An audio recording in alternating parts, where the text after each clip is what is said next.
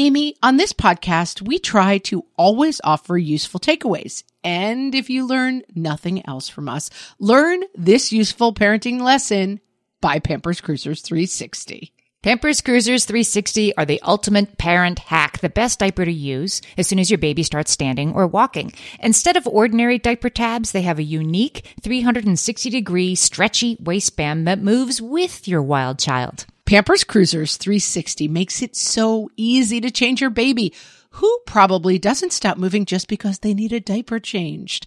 Just slide on to apply and away they go. And fear not, parents, Pampers Cruisers 360 offers an up to 100% leak free fit, and they just got even better with a new blowout barrier. Need we say more? For trusted protection, trust Pampers, the number one pediatrician recommended brand. Download the Pampers Club app today and earn Pampers Cash. Then redeem your Pampers Cash for exclusive Pampers coupons, savings, and rewards. Only redeemable via Pampers Club. Pampers Cash has no cash value. Too bad, so sad, kids. Suck it up. What fresh hell? Laughing in the face of motherhood. Don't yell at us. With Margaret Ables And Amy Wilson. Don't speak to me, go down and sleep in the basement. A podcast that solves today's parenting dilemmas So you don't have to. Shaking their fist at the heavens.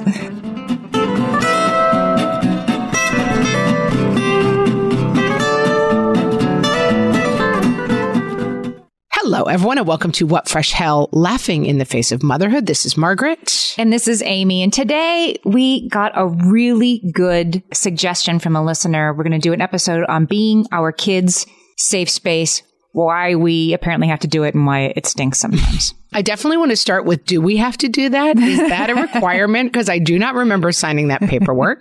right. Because, as I think we've discussed, there is a fine line between being our kids' safe space and being our kids' dumping ground. Being the kids' wet towel that they leave on the floor when they're done using it. Yes. And I mean, this is one of those, let's talk about it because I need some help around this. Can I read you Michelle's question?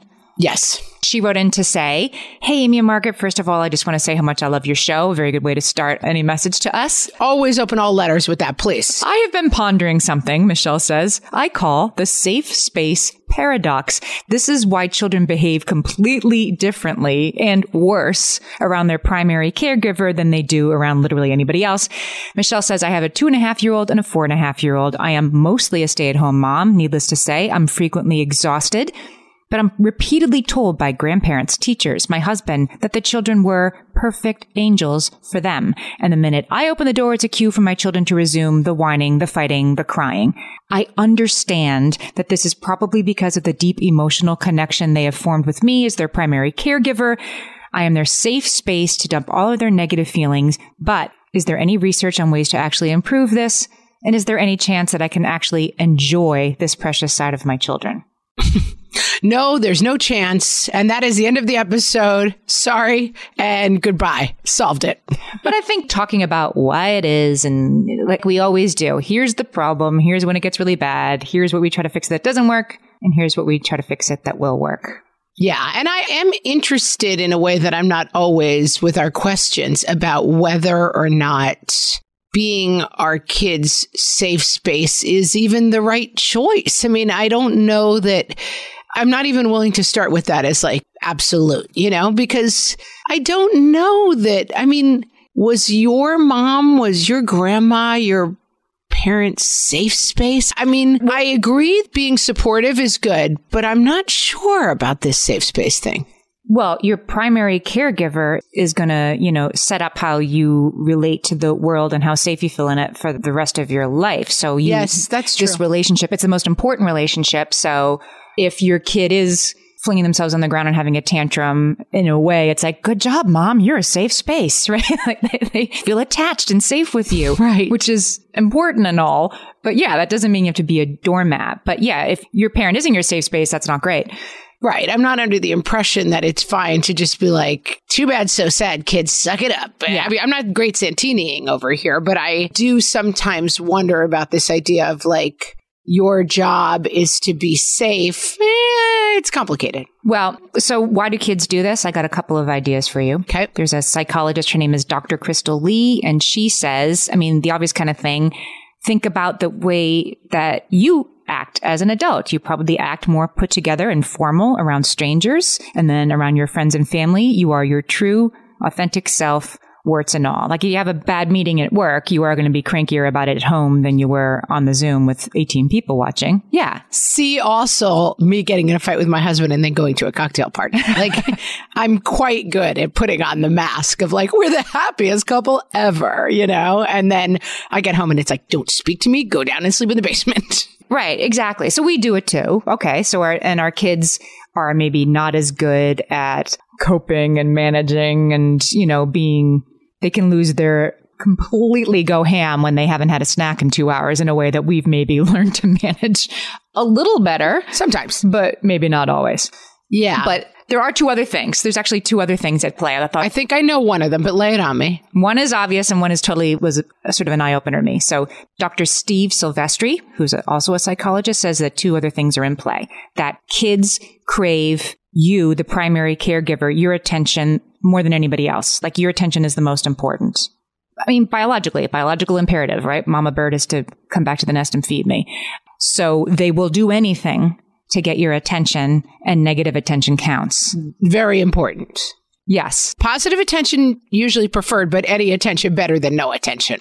In a storm, any attention will do, right? And they'll get more extreme when they need more attention. And so, you know, get curious about what's lying underneath the challenging behavior and let da da da da, but that's the challenging behavior. And then this I thought was really fascinating. He says the other thing that's in play here is that we as parents are more inconsistent often than the other adults in our children's lives. He gives the example of like kindergarten teacher, 25 kids. There are rules. The rules stay the same. You stay on your spot when it's story time, you know, whatever it is, right? She's not playing or he's not playing. And then they come home to us and they can push boundaries a little more because we're not going to say you have to go to the principal's office, right? So they can work our last nerve. They can ask for snacks a sixth time and then maybe sometimes we say yes and so we're inconsistent and it's safer to push the boundaries and look for inconsistency than it is in other places in their lives. For sure. Makes a ton of sense. And it's the thing of you can't really run your house like a kindergarten classroom. I mean, you could try, No. but you can't be like, great, you're home from school, sit on this square and I'm going to read you a story. And then we will march in a line where we all, there's a line leader and we all follow into the kitchen. And we talk about this a lot, right? That choices are hard. You know, choices make things the freedom that you want your kids to have to explore and figure out who they are. They're also going to be exploring their behavior, right? Mm-hmm. And that's not always quite as ideal. And it, something else occurs to me that the last two years have been, for every single person alive in the world, unrealistic expectations. Uh, agree. Hard agree. right? Yes.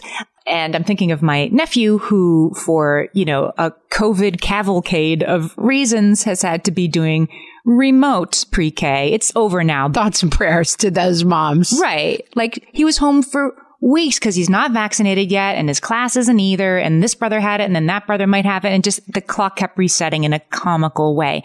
And my sister took these pictures of him you know, holding up his, you know, Valentine's Day art to the camera, like, you know, doing his best. This four year old, that I'm going to sit nicely and I'm going to try really hard to stay focused and look at the Zoom camera the whole time and, you know, unmute myself and raise my hand. Like all these things, like he's four. So, and we're asking kids to keep masks on. Like, I mean, no matter what the rules are where you live, there have been more rules. There have been insane things we're asking kids to do that they don't usually have to do. Staying three feet away in the cafeteria. And then they come home and they're like, what? I hadn't thought of it this way, but it definitely reminds me. My dad commuted to the city, worked, wore a suit, you know, like he was kind of a madman, you know, Brylcreem and like wore a suit and got home off the train. And he'd be like, honey, I'm home. And hey, kids, and like rustle our hair. But then he would go upstairs and take his suit off and I mean, then like change into like what I would now consider the height of, you know, fancy clothes, like a sweater and slacks and nice pants. Slacks. You know, like he, w- now my husband changes it to like a drawstring pajama bottom and, you know, but anyway, Loafer instead of a tie shoe. sit down and have a scotch. And it was like, well, that's over. And now I can really be me. Yes. And I think that that is part of being the safe space and home is your safe space and your place to be yourself. And I think, I mean, I'm all for having a home where people feel relaxed and feel the ability to be themselves. But the flip side of that is behavior. I remember reading once about a college, some sort of religious college that was you know, very serious and rule oriented. And one of the things there was a reporter writing about it said is, you know, unlike being at a million college campuses, that the kids at this college, they all had very serious haircuts. They all wore like, you know, sweater vests. But when they walked, they walked on the sidewalk and then they would make a turn and like make the turn. And then at every other college he'd been at, the kids would take the lawn cut, right? They would cut across the corner of the sidewalk on the grass. But these kids just were like very regimented in the way they did everything. Yes. And then they would sit down at their desk and take out their pen. They were just extremely regimented people. And pros and cons to that, right? And that's the thing. I don't want to run a regimented home. That's not the kind of home I'm interested in having. But as a result, I'm kind of constantly frustrated by the metaphorical cutting across the grass that is always going on in my house. It's right. exhausting. And may I say, you're the grass. Like they're walking on uh, you. And it, I am the grass. it really helps. Another thing that, that can be harder, I think, is if you're the only parent around when this stuff is happening. Like, say this tends to happen in the after school hours. There's something called after school restraint collapse. We did a whole episode on this. yes, we have talked about that. And Yeah, I mean, you recently talked about uh, the after school hours, and we actually did a whole episode several years ago. I'll put the links in the show notes about why 5 to 8 p.m. is the worst time of day and how to make it a little bit better. we have established that. Yes. And the after school restraint collapse is a term that was coined by somebody named Andrea Loewen Nair. And, you know, we all know what it is. We just, I just love that there's a name for it. They, as soon as they get through the door, they fall Well, it's one of those good names where you're like, got it, know exactly what you're talking about there, Andrea. know what you're talking about. And at least in my house, the after school restraint collapse, they're saving all their love for me because I was the one who was around in the after school hours. Just this morning, I was at the breakfast table with one of my children. I won't specify which one who responded to me asking For their own safety. who just like, you know, twice in a row was like, I already told you that. Like, why are you asking me? Like, I was asking, like, do you need a ride to the practice on Friday or whatever it was? I was, you know, engaging them in conversation that was to the betterment of their own life in the very near future. Why do you always have to, you always that? And all I have to do, you know, is make eye contact with my spouse across the table to know, okay, it's the child. It's not me. He sees it too. This is an overreaction. And that prevented me from doing what I would tend to do, which is like, are you kidding me? I'm asking you if you need a ride to practice. Like you're gonna, and I need to know. And I'm trying to help you here. That I feel like I have to do sometimes when you're on the receiving end of way more of this than your spouse. It's hard when you're the only one. You feel like you have to defend yourself.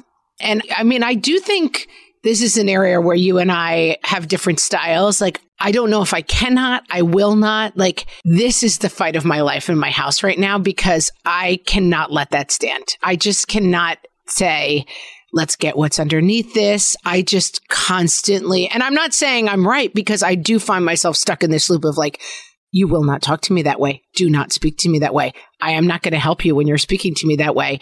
And I do feel like I'm going crazy doing that, but maybe it's how I was raised. I don't know what it is, but I do not have an ability or maybe even a desire to get underneath that when that's the place where I'm at with my kids. It's really hard. I'll tell you what, I had to get underneath it, and I'm not sure that everybody has to do that, right? There can be a kid to whom you can say, like, hey, don't talk to me like that, and then they don't. Nope, But it's not working you- in my house. Right. If they respond with like, oh, okay, like I can take it to 11. Let's see. Let's go. If you have that and it's happening more because your kid really needs a safe space right now for reasons that may not even be clear to you and they're taking a lot out on you, you know, sometimes saying like, do you understand that that is not, a, it doesn't work or it doesn't always work or it doesn't work long enough. And so I kind of had to figure something else out.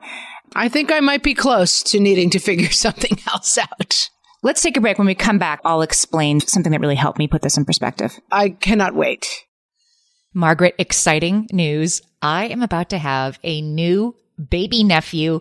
And believe it or not, this will be my 13th nephew. Amy, you're ready to give up your amateur status. You're a pro aunt at this yes. point. Our family has seen a lot of babies. And as soon as they start standing or walking, I send them all a whole lot of Pampers Cruisers 360. Pampers Cruisers 360 don't have ordinary diaper tabs. Instead, they have a unique 360 degree stretchy waistband that moves with your newly mobile little one. Pampers Cruisers 360 offer a gap-free fit that is up to 100% leak-proof. Crucial once your baby is quite literally up and at 'em. And that gap-free fit helps prevent your baby from taking off their diaper, a habit you do not want them to get into. You can say that again. And Pampers Cruisers 360 just got even better with a new blowout barrier. Need we even elaborate on the need for that, friends? For trusted protection, trust Pampers, the number one pediatrician recommended brand. Download the Pampers Club app today and earn Pampers Cash. Then redeem your Pampers Cash for exclusive Pampers coupon savings and rewards. Only redeemable via Pampers Club. Pampers Cash has no cash value. Margaret, when you've got kids, as just about everybody listening to this right now does, you're probably looking at what they eat and seriously wondering how they could possibly be getting all of the vitamins and minerals they need to grow big and strong. That's why Hiya was created, the pediatrician approved, superpowered, chewable vitamin for kids. Hiya fills the most common gaps in modern children's diets to provide the full body nourishment our kids need. And yes, even your picky eaters will approve. I know mine does. Formulated with the help of nutritional experts, Hiya is pressed with a blend of 12 organic fruits and vegetables. Then it's supercharged with 15 essential vitamins and minerals to help support our kids' growing brains and bodies. And Hiya vitamins are sent straight to your door, which means you set it and forget it and give yourself one less thing to worry about. We've worked out a special deal with Hiya for their best-selling children's vitamin. Receive 50% off your first order. To claim this deal, you must go to hiyahealth.com slash fresh. This deal is not available on their regular website. Go to H-I-Y-A H-E-A-L-T-H, hiyahealth.com slash fresh to get your kids the full body nourishment they need to grow into healthy adults. I was saying to you, I remember when we were talking about getting ready for this episode, that sometimes you do, you feel like you're the towel that they wipe their dirty hands on and then they go off to school or the cocktail party, like you were saying before, like having dumped it on you, all their bad feeling. They're like, ah, and they put on their backpack and go off to have a day. They feel better and off they go. There's a Madonna song. You know, I like to do all of our parenting tips through Madonna songs when possible. Yes. Great opportunity. There's a Madonna song called Human Nature. It's a deep cut. It's for the real ones. It's for the real Madonna fans. I'm not sure I know it, and and I was a Madonna fan. Let me just say, I'm tipping my virtual rubber bracelets to you if you know the song "Human Nature" by Madonna, because it's not for everybody. Tell me what what it has to teach me. I mean, I can't tell you because we're a clean podcast, but I'm just going to say that there is a line in the song where she says, "I'm not your bee. Don't hang your blank on me." Ah. That's the song, and that phrase and her voice repeats in my head. I'm going to say a hundred times a day. Like it's exactly how I feel so much of the day. Like, who do you think I am that you're just going to walk by and drop all your garbage on me? Yep.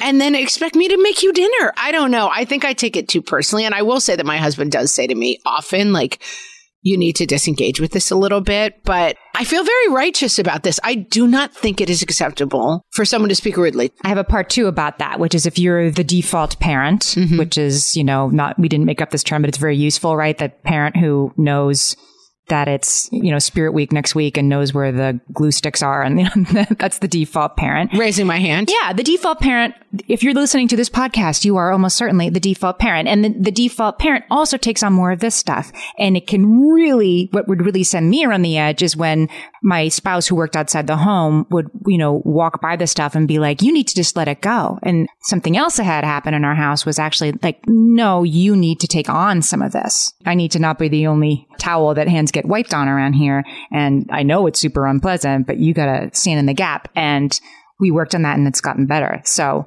before the break, I was saying I was going to tell you something that helped me reframe this. Oh, yes. This is incredibly frustrating. This does help me that when somebody is in a dysregulated state, right? They're super anxious. They're drowning in an emotion right now, right? And there, there's fear, there's anxiety, there's anger, whatever it is. They want to evince in you. They're not aware of doing this, but they are trying to make you feel how they feel so that you understand. And our kids who are less mature than we are, because we would always be able to use our words and talk it out and never take anything Sure. out of anybody else. Have we met Amy? Not always, but okay. I mean, our kids can't do what we can do. We would never do this. But, you know, I had a kid who was really explosive for a while and this kid was going through stuff and it was very hard to be on the receiving end of that. But once I could reframe it as like, this kid is really in distress and this kid is pushing all the buttons at once in order to say, mom, like, see how distressed I am, see how bad this is, see how bad this is. And it was very stressful and distressing. Yes. But it helped me when I would feel it, when it would drop in and I all of a sudden be triggered and feel like, you can talk to me like that, to kind of just take a moment and be like, oh, like here it is. This child wanted me to understand the feeling. Got it. Message received. I've got it. Yeah. Wow, this is how upset this child is right now. Wow, this is the depth of their feeling right now. Wow, it's a lot. And then not, you know, swallow it down and keep it for my very own, but more like observe it from a distance. Does that make any sense? It does, but my follow up question is like, can we have both? Can I say to my child, I can tell you're really, really upset right now. And I think we should start this conversation again in a few minutes when you can talk more kindly. Like it to me, the ending, which is like, I totally understand that you're upset. And therefore, you talking to me like I'm a moron because I don't know how to make eggs. There must be a lane in which I don't let that stand because I can't. I can't let that stand. I cannot have a kid screaming at me in my house. Yeah. I mean, in our case, when I was saying before, like it took like my spouse kind of showing up more, it, I felt that I needed my spouse to, in those moments, be like, hey, don't talk to your mother like that. She does a lot, you know, she did, did, did. And because they're not in the firing line, they're not the one who's been triggered. You're the one who's been triggered, right? They're saving all their love for you. And they're like, what are you always doing? That the parent who's just sort of walking by, they can sort of stick their head and be like, hey, hey, hey, she's just asking you if you need a ride or not. And a little bit of that actually helped. That has helped us a lot. I agree. That has helped us a lot. And one thing you said on the podcast, I don't even remember what we were talking about, it was a while ago, that has really helped me is like, if you have any plausible deniability to have not heard it, let it go. Mm. Because that's something that I have really been working with because I will hear any of my kids, stupid rule, da, da, da, ba, ba," and I will charge up the stairs and be like, excuse me, what did you say? And I'm in it. I'm throw, I'm grabbing the can of gasoline and running towards the fire at that point, which I, that I feel like is a habit you help me break. Like if there is any deniability about, if you want to be upstairs in your room saying that I'm an idiot, Mom's the worst. Yeah. Yeah. yeah. You can rage because you're allowed to feel that I'm the worst. It's fine. And it is important for you to sometimes feel that I'm the worst. Like we've talked about that. Developmentally, it is important to cleave from me in that way. Uh huh. But I do draw the line at if you are talking directly to my face rudely. And again, I have, I used to be like, you will never respect my authority. You will never speak to me that way in this house. Here is my check on the whiteboard for you. I have tried to come in under it as much as possible. But I will, in this situation, if you speak rudely directly to my face, I will say, I can see you're really frustrated and upset. And I hope I can help you, but I can only help you if you can talk politely to me. Yeah. And if you can do that without being triggered, I think that's the key. It occurs to me, you know, when your kid, we don't want our kid like, you know, fire hosing us in the face with mom, you're the worst. Cause then we get triggered we take it on. And yeah, I can separate from it usually if my kid is sort of upstairs. I mean, they're not, you know, they're yelling and, you know, and slamming the door or whatever. Like, let them because that's better than fire hosing you in the face with that stuff. And it is progress. You're moving towards what you want, which is them self regulating without like pulling on you while they're doing it.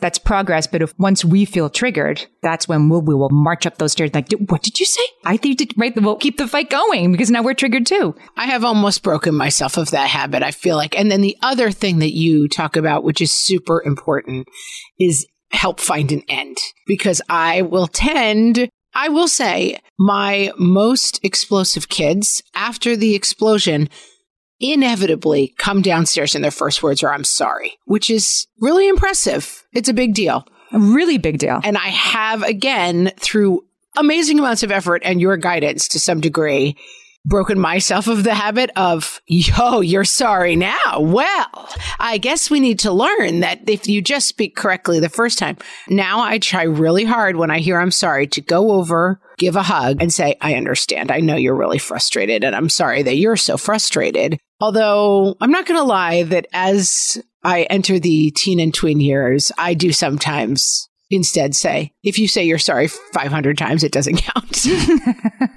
Which is not the right response by it, but I am a human being. Like, I feel like kids saying they're sorry is pretty great. Yeah, but it is a little bit the thing of like, I mean, I have said to my spouse, this is when I read about abusive relationships, this is it, right? Like you act the fool, you are abusive towards me, and then you come down and half an hour later and you're super apologetic and you're so sorry and I am the best ever. And I'm like, okay, here's a hug. Like I'm like, I am in an abusive relationship. How many get out of jail free cards are there in a Monopoly deck? Are there two? Are there one? Yeah. I think with your kids, Yes. there's limitless, but then I will say the backup to that is that at family meetings, I will sometimes say, we do family meeting on Sunday. It's very brief. Kids don't like it, but we make them do it. We now do a little church service that's on Zoom. And then the end of that, while we're already feeling prayerful and hopefully, you know, Christ like, Uh-huh. is family meeting. and so we tack it on. We don't like call it, you know, it, it happens as part of this other ritual. And I will occasionally say, listen, I really feel like this week I was taking way too much on. I was getting yelled at too often, you know, or I was being forced to say seven times to put your shoes on. And then you get mad at me because I'm frustrated. And so we do constantly try to reset this stuff while it's not happening because I do think I don't want to train my kids to be like, if I want eggs, the correct response is to yell, I need eggs and I'm late and get, you know, Right. no, you can't go through life that way. Like, who are you going to interact with in your life? And then you're going to come down 20 minutes later and say, oh, I'm sorry. I, I just was really stressed about my test today. Too bad. Don't act like a moron. I think part of the problem, like when you feel like a doormat and they've taken stuff out on you, is that then we layer on top of that, I can't be treated that way. And also my kids can't treat people this way. Like, how have I raised humans who don't know how to be humans in the world? Right. And what we can lose sight of is that the other kids that we don't see behaving this way do behave this way. We just don't see it because we're not their safe space. For sure. You know what I mean? Like, do you think that your cousin would speak to my sister that way? I'm pretty sure he does, but you don't see it. You only see other kids in their non safe space behavior. Do you see what I'm saying? Yeah. Nobody else's kids would talk to you this way because you're the safe space. Although I think it's fair to say, having grown up in a fairly, you know, strict Irish tradition from my ancestors, mm-hmm. kids didn't speak to their parents this way back in the day because their parents would smack them across the face if they talked to them that way. That's right. And so I think what we're trying to find is somewhere where our kids should speak to us with respect. I believe that is a personal value. But we don't want to beat out of our kids any notion that they can have a sense of self outside of us. And so I think it's not just like our options are be the space, safe space, or hit our kids when they're rude. Like what we're looking for is a way to be strong disciplinarians that don't allow for any sort of behavior, but that also understand that like we want our kids to express ourselves in some ways. We do want to know if our kids are having a bad day, if something happened at school or whatever, uh, that kid needs love. They might ask for it in an unlovable way. They might have a right full scale meltdown over it's meatloaf again. I feel like in the balance, I do want to know, you know, if my kid is like struggling with something, I don't want the relationship with me to be another unsafe space where they have to never take it out on me. Well, and this is another great example for us of like, it's not doors, it's hallways, right? Like, it's not like Yes. one door is you have polite kids because you punch them in the face when they're rude. the other door is your kids talk to you horribly and you take it because you're the safe space. Like, this is a journey of hopefully constantly reasserting and recalibrating hey, when you're upset, it is okay. But when you take that upset and are cruel to me, it's not okay. And so, you know, how do we keep finding a place where you can express being upset in a healthy and respectful way? And that's a lot of what the work of the teenage and tween years probably are, you know, like, Yes. because I am a firm believer, and I'm probably stricter on this than some, that I will not be spoken to rudely in my house. It's not going to stand. But then I have to figure out the systems that make that happen where it's not just constantly me shrieking at my kids and being scary mean because you will not speak to me that way and you will respect my authority because that's not good parenting. Where I get stuck or I have gotten stuck is when my kid is very agitated and kind of, you know, trying to pull me down, right? See how dysregulated I feel right now. And I've joined them in that space. Okay, I need a break. Let's have a reset, right? And I want to leave. And when your kid is in true distress and you are their safe space, even though you're taking it out on them, that can really induce like panic when, okay, now you're going to leave me alone with this. And I think like, you know, we all know that a two year old needs her back rubbed when, you know, she's banging her chubby fists onto the ground because, you know, there's no more TV time. Like we do understand, like, okay, this is a kid that's being taken over by forces much larger than she can control. But there are times when your tweens and teenagers are also like, they're not home right now, Mrs. Torrance, as we say, and they want you to help them, which means witnessing that and helping them through it without being triggered by it. That's really hard. I think I have an insight for you. Okay. We'll be right back. Making everyone happy on vacation isn't easy. But you know what is? Going to Aruba. All you have to do is walk out your door to find pristine pools, relaxing white sand beaches, and an island teeming with outdoor activities that'll put a smile on any face. You won't just feel great, you'll all feel great, filled with a calmer, more peaceful vibe that radiates Aruba's warmth. And the best part is, it never fades. That's the Aruba effect. Plan your family trip at aruba.com. Hey there, I'm Debbie Reber, the founder of Tilt Parenting and the author of the book Differently Wired. The mission of Tilt is to change the way neurodivergence, whether that's having a learning disability, having ADHD, being gifted, autistic, or some combination of all of the above, is perceived and experienced so differently wired kids and the parents like us raising them can truly thrive. On the Tilt Parenting podcast, I get to talk with authors, therapists, educators, and parenting experts who are committed to this mission. I ask the questions my listeners are most curious about when it comes to supporting our kids. And in turn, my guests share strategies for challenges, out of the box ideas for navigating school, best practices for therapies, tips for advocating, and so many thoughtful insights on what it really takes to help our kids grow up feeling seen and respected so they can create awesome lives for themselves. I know that raising a differently wired kid can feel overwhelming and isolating, but I promise you, you are not alone, and it can feel so much better. If you're on this parenting journey, come listen to Tilt Parenting. Together, we can shift this paradigm and show up for our exceptional kids with hope, possibility, and joy. And now, if moms had spirit days. From the What Fresh Hell podcast. It's Monday, moms, and our theme is yoga pants and a sweatshirt day. We figured we'd start it simple and kind of ease you into the whole concept. Tuesday's theme is At Least You Tried. Put on a smear of lipstick, wear matching socks, literally anything to make it look like at least you even tried. Okay, Wednesday's theme is a little more advanced. It's put on a bra day. Okay, all right, fine. T shirt bras count, I guess. Thursday's theme is pajama day. Stay in your pajamas all day. But then tomorrow you should really try to get out of your pajamas, okay? Promise? Just one day where you get out of your pajamas? TGIF, moms, it's Friday, and your theme today is Wacky Hair Day. And it looks like you're all set already.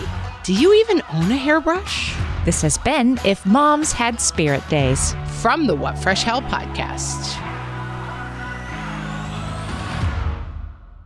I saw a documentary a long time ago called The Fires of Kuwait. Why this stuck in my brain, I don't know. But basically, during the first Iraq War, Saddam Hussein, I think, lit all of these oil wells on fire. As some sort of active sabotage. Please do not cite my history here. I am remembering this anecdotally, and this is probably nothing what happened. But anyway, picture like a field with 300 capped oil wells that have been uncapped and lit on fire. So they're just burning, right? And so they bring in teams, international teams from all over the world to put these fires out. Chaos, yes. And they are with the Swedish team. And what the Swedish team does is they put dynamite at the base of the fire because the whole idea of the burning oil is that you have to separate. The second you separate the fire from the oil, the fire goes out because it's fueled fire. So the Swedish team goes in and they put dynamite at the base. And in the explosion, the fire and the oil separate for three seconds. And that's enough to put the fire out. Then, like the French team comes and they have a giant tube that they stick on top of the oil well. Now the fire oh, is coming out of the top of the tube and they push the tube over and that separates the oil from the fire long enough to break the fire. And then another team, whatever, comes and puts a giant like blanket and snuffs out the fire. I have a metaphor that's going to pay off here. This is like the amazing race with way higher stakes. Yeah. And it's just like everybody understands that the basic concept is separate the oil from the fire long enough to put to so that it stops fueling it. Okay. But how you do that doesn't really matter. And that metaphor, I think of all the time with tantrums. Like what we're trying to do is separate this crazy fuel of emotions from the fire that is burning our faces off, right? And so what I try to think of is like there are 10 strategies to do that and it doesn't matter which strategy you choose. And on different days different strategies are going to work. But your face being burned off by fire is unacceptable. So like that's off the table. Yes. So sometimes when my kid starts going I will say, I think you would feel a lot better if you sat down and had a snack and you can rage while you, while I make it, but I want you to eat and I want you to work on calming down. There are times, even with my big kids still, where I will sit with them and like get a blanket and wrap it around them and just let them like scream their problems to me. And it's kind of crazy to do with a, mm-hmm. you know, older kid, but I still do it sometimes. And there are times where I say, I think it's time for you to go upstairs and be by yourself for a while. And they will go upstairs and kick the door and rage out. And I will hear them screaming, you know, uh, this is the worst family ever. Why was I, you know, born here? It's horrible. Crying out to the gods, as my friend says, shaking their fist at the heavens. Yes, exactly why don't you go set the treadmill on 12 and see if you can keep up with it, you know? And it's not always that I have to be the solution, but I do try to remember the metaphor of like, I'm just trying to separate the fire from the oil and whatever gets me there is good. But standing here and being on fire is not what I'm going to do. That's right. And you're right. I'm thinking when you said you tell your kid to go upstairs, I think you need to be alone right now. There will be times when your kid does stomp up the stairs and slam the door. There will be times when your kid's like, no, when they just, they take it up another level because that's really not what they need right now. And so then, okay, so that approach, the French approach didn't work today. Let's move to the, the Swedish approach, which is about sort of containing. You're creating the container. I'm stealing something here. Fern Weis is a parent coach and she talks about this moment and you're the container for their out of control feelings. And it's your response that will control sort of hopefully how often and how long this happens eventually. But it doesn't mean being a doormat and it doesn't mean necessarily agreeing with them. So she says you have to respond when they're raging, like everybody in this whole family hates me, let's say that you respond to that with empathy. That instead of everybody in this whole family hates me and I, you know, and I'm the worst kid in the world, that you don't respond with, no, come on, you know that that's not true. Your brother just did this for you yesterday. You, that's not the moment for that. You say again something like, I can see how frustrated you are. Boy, I can see this is really hard for you not agree with the emotion. I mean, you know, understand the emotion and show that you understand it. You don't have to agree with what they're saying. You don't have to prove it right or wrong. And if what they're saying is you're the worst mom in the world, it's hard not to be triggered by that. But again, you don't have to, you know, take the stand in your own defense at that point, right? Gosh, I can see you're really frustrated. And that can help. And of course, now you might have a kid yell back like, duh, duh, I'm frustrated. And then you maybe just let that, you know, not go answered. But that's the way to handle it. Well, and I think for myself, I like, I can see you're really frustrated.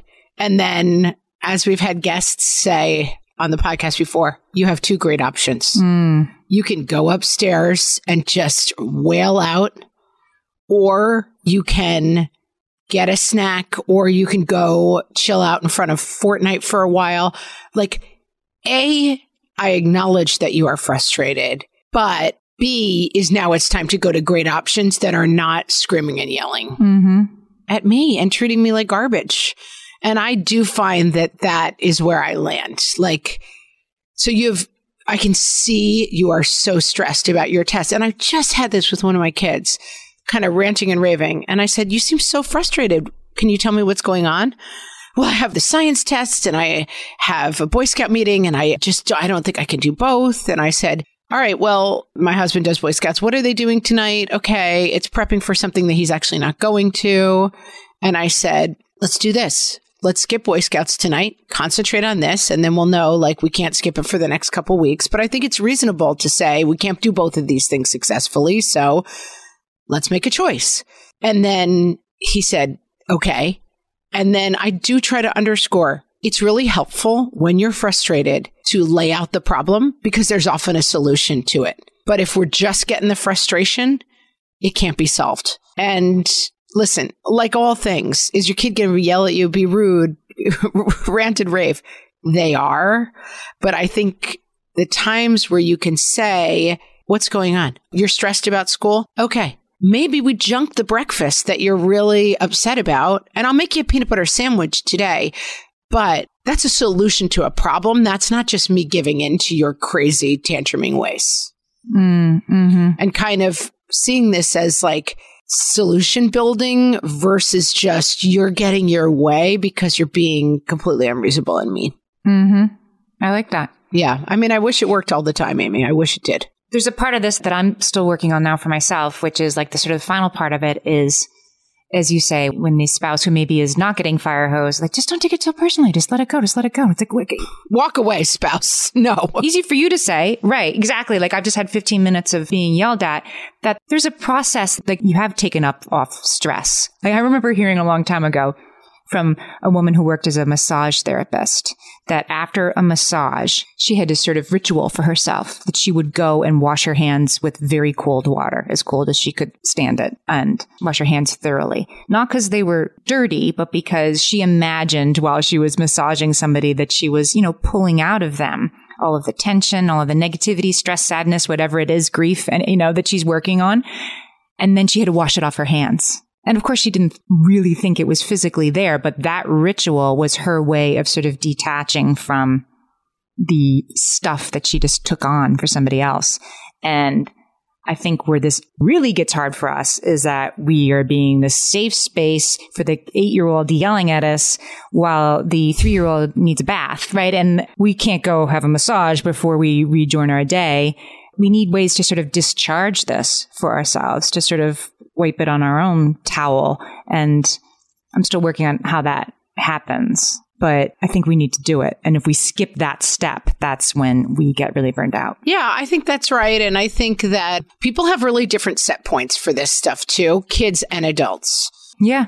My set point of being disrespected is probably too low. You know, it's a battle I probably overfight, but I'm almost, I don't care what kids eat. I don't care about them looking adorable. They go to Christmas dinner in t shirts, you know, but speaking politely, I have a very low set point in terms of what I will take.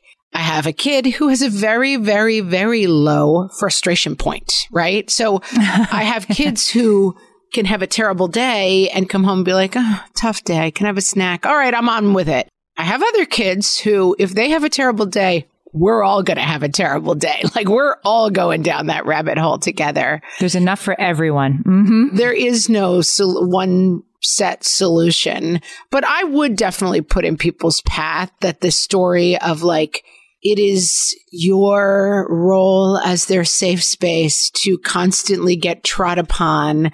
And what a gift it is that you are giving them and yourself by being that to kids is bonkers. And not care about it, P.S. And then the only problem is you taking it personally. No, see, you can go through seasons with your kids that are hard. No, I would really skip that. And I will say, I used to lead a Boy Scout den, and one of the things they tell you in the training is if your your child's in your den, but there's two leaders in every den, they say have the other leader be your child's leader. Don't interact with your child because they have done studies in dens And the kid, and I noticed this all the time.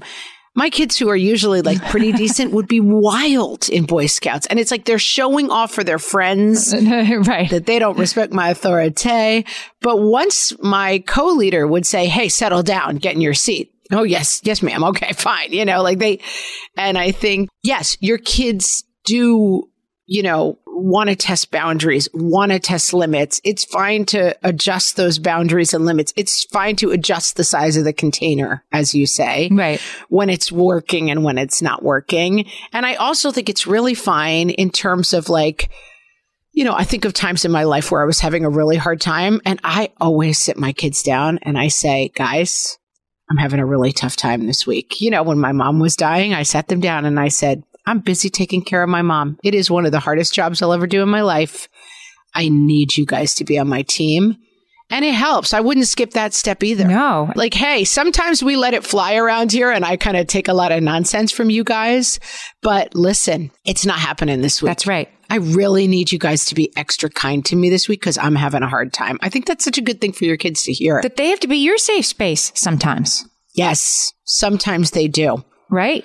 And that's part of understanding how we act towards each other too. And even, you know, we do, you know, we're today we're going to the ice cream shop. I like the Italian ice shop better.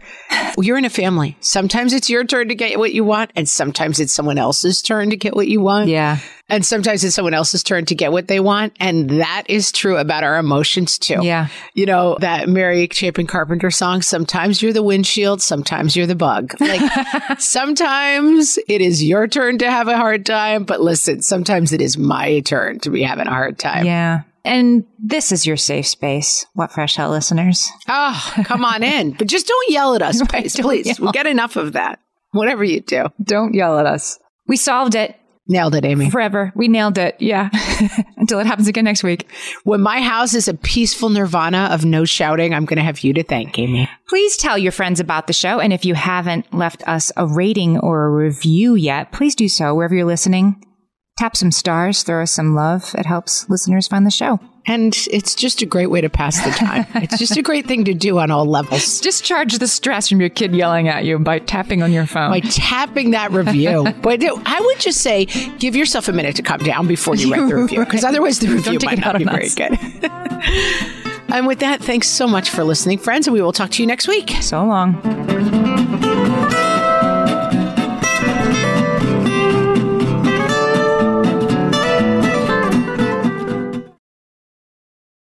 Hi there, I'm Andrea Owen, self help author with 19 translations of my books, global keynote speaker, and life coach. My podcast, Make Some Noise, has been serving up self help in a simple to digest way for the last decade. The topics brought in each episode are practical and easy to implement around topics such as working through fears that keep you stuck, different modalities of therapy, managing your negative self talk, and more. We bring you guest experts, solo episodes, and I even coach listeners on the air around relatable struggles. I also do my best to weave my sense of humor into some heavy topics because let's face it, life can be pretty hard and it's so much better when we can have some fun while walking through our challenges. Whether you're seasoned in personal development or just starting out, Make Some Noise podcast will help you become the best version of yourself, the person you're proud of when you look in the mirror and show up in your life. Simply search Make Some Noise with Andrea Owen wherever you listen to your podcasts.